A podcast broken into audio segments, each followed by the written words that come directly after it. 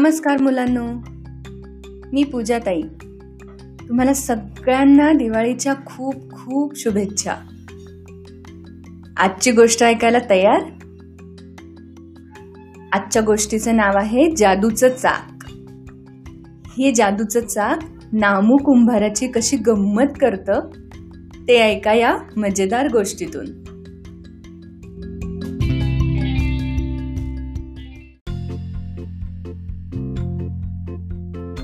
एका गावात सोमू नावाचा एक गरीब कुंभार राहत असतो. तो मेहनतीने आणि प्रामाणिकपणे आपलं काम करत असतो. एके दिवशी त्या गावामधून एक साधू चालत जात असताना वाटेत त्यांना या सोमूचं घर दिसतं. त्याच्या घरासमोर थांबून ते प्यायला थोडं पाणी मागतात. आपल्या घरी एक अतिथी आलेत हे बघताच सोमू आपलं काम सोडून बाहेर येतो. त्या साधूंना पाणी आणून देतो. आणि त्याचबरोबर घरी जे काही अन्न बनवलेलं असतं ते जेवायला देतो. सोमू गरीब असूनही घरी आलेल्यांचे आदरातिथ्य मनापासून करतोय हे पाहताच साधू त्याला एक चाक तयार करून भेट देतात.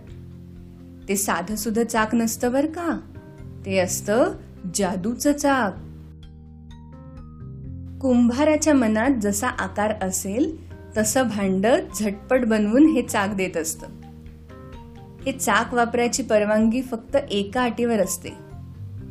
लक्षात ठेव प्रामाणिकपणे काम करणाऱ्याच्या हाताखाली हे चाक चालतं. मनामध्ये लोभ ठेवून समजा जर हे चाक वापरलं तर परिणाम चांगले होणार नाहीत. ही अट मान्य असेल तर चाक तुझं. असं साधूने म्हणताच ती अट सोमू अगदी आनंदाने मान्य करतो. हे चाक वापरण्यासाठी लागणारा मंत्र साधू सोमूच्या कानात सांगतात आणि त्याला आशीर्वाद देऊन निघून जातात. त्या दिवसापासून त्याच्या त्या जादूच्या चाकामधून अतिशय सुबक अशी मातीची भांडी तयार होऊ लागली. रोज सकाळी सोमू साधूने सांगितलेला मंत्र म्हणून चाकाला नमस्कार करायचा. चक्रा चक्रा गिरकी घे रोज माझी फिरकी घे. मातीला देत आकार सुंदर घडवून माझी मडकी दे.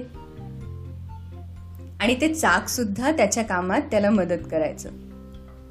बघता बघता सोमूची घडवलेली भांडी खूप प्रसिद्ध होऊ लागतात. त्याच्या गावातली सगळी लोक त्याच्याकडेच भांडी घडवायला येऊ लागतात. कोणी सुरई तर कोणी पाण्याचा माठ तर कोणी मातीची मूर्ती घडवून घेण्यासाठी सोमूकडे येतात. सगळ्यांना सोमू खूप आनंदाने मातीची भांडी मूर्ती बनवून देत असतो. सोमूची गावाबाहेर सुद्धा कीर्ती वाढायला लागली. त्याच्याकडून भांडी घडवून घ्यायला लांबून लांबून लोक यायला लागली. शेजारच्या गावात एक नामू नावाचा कुंभार राहत असतो. एक व्यापारी सोमूची ही भांडी आणि मडकी त्याच्या गावात विकायला घेऊन आलेला आहे हे नामू पाहतो. ते काम आणि कलाकुसर पाहून नामूला फार ईर्षा होते. हा कोण बरं माझ्यापेक्षा सुंदर आणि सफाईदार भांडी घडवतोय? हे पाहायचं नामू ठरवतो. त्या व्यापाराकडून पत्ता विचारून घेऊन नामू एके दिवशी सकाळी सोमूच्या घरी येऊन पोचतो. पण सोमूच्या नकळत. सोमू नक्की त्याची भांडी कशी घडवतो? हे लपून पाहायचं नामू ठरवतो.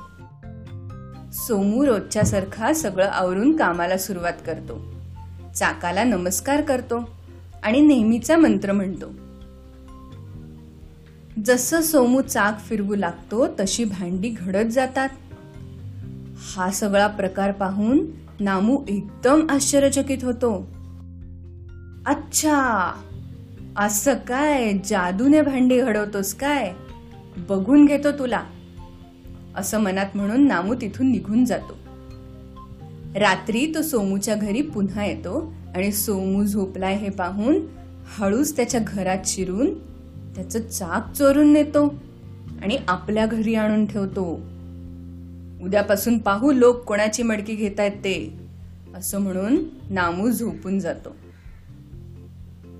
दुसऱ्या दिवशी सकाळी सोमू उठून पाहतो तर त्याला त्याचं चाकच दिसत नाही घरात. त्यांनी काही चुकीचा तर विचार केला नाहीये. म्हणून तर ते चाक गायब झालं. असा विचार करत त्याला फार वाईट वाटतं. इकडे नामू सुद्धा सकाळी लवकर आवरून कामाला सुरुवात करतो. ते चाक बाहेर काढतो आणि त्यावर माती ठेवून फिरवायला लागतो. पण कसं काय त्यातून काहीच होईना. तो विचार करायला लागतो हे असं का बरं होत अरे हो तो सोमू काहीतरी मंत्र म्हणत होता नाही का? काय बरं होता? हां चक्रा चक्रा मडकी दे असंच काहीतरी होतं ना? पण असा हा अर्धवट मंत्र म्हणत असतानाच बघतो तर काय? मडकं घडण्याऐवजी त्या चाकातून एक विंचू बाहेर निघतो. थोडासा घाबरून मागे जातो. आणि बघता बघता त्या चाकातून एक नाही दोन नाही तर हजारो विंचू बाहेर येतात. नामूचं अख्खं घर विंचवांनी भरून जातं. काय करायचं हे नामूला काही सुचत नाही. तो थेट पळत शेजारच्या गावात सोमूच्या घरी जातो. झालेला सगळा प्रकार सांगतो आणि त्याची माफी मागतो. सोमू उदार मनाने त्याला माफ करून मदत करायला नामू बरोबर त्याच्या घरी येतो. घरभर सगळे विंचू पसरलेले असतात. त्याच्यामधून चालत तो चाकाच्या जवळ जातो आणि साधूने सांगितलेला मंत्र पुन्हा मनापासून म्हणतो. रांगेत सगळे विंचू त्या चाकामध्ये पुन्हा जाऊ लागतात. हे जादूचं चाक सोमूने आपल्या मेहनतीने आणि चांगुलपणानेच कमवले आहे हे नामूला समजतं. सोमूचे पाय धरून नामू त्याची पुन्हा माफी मागतो आणि चाक उचलून परत त्याच्या घरी नेऊन ठेवतो.